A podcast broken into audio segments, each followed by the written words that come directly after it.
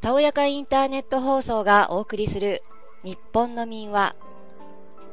岐阜県の民話をお送りします。木仏と金仏。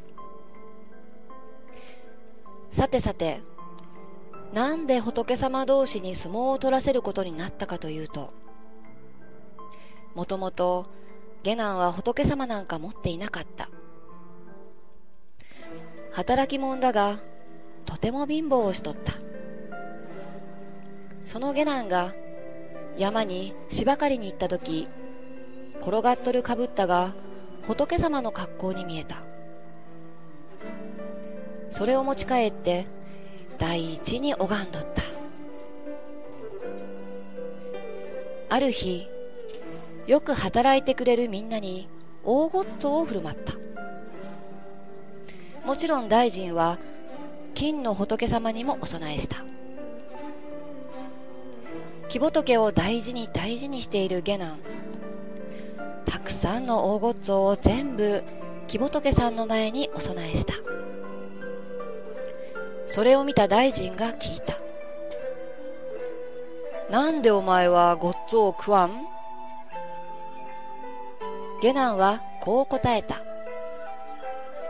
旦さんのような立派な仏様じゃないんけんどこんな大ごっつをわしの仏様にも食わしてやりたい。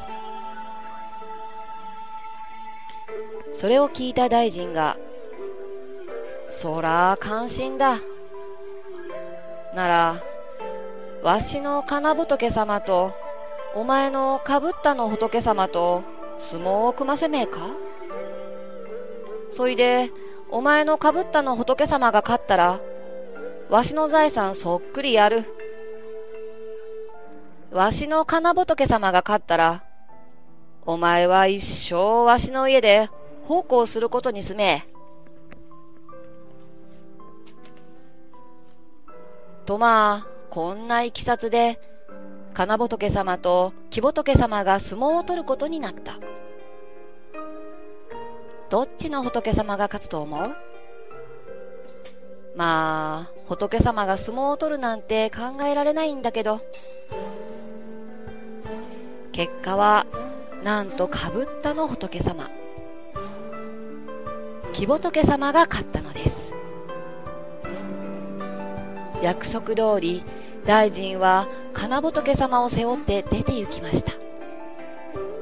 そして山をてんてん歩きながら金仏様に聞きました。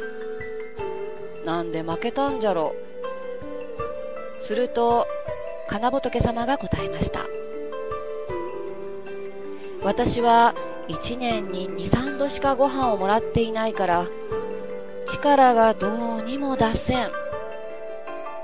だがあのかぶったの仏は毎日3度3度の飯をもらっとる。下男は大事な仏様には3度3度毎日備えていた。大臣は大事な仏様を仏間の奥にしまって年2、3度の大ごっつこんなお話が木仏と金仏です。おしまい。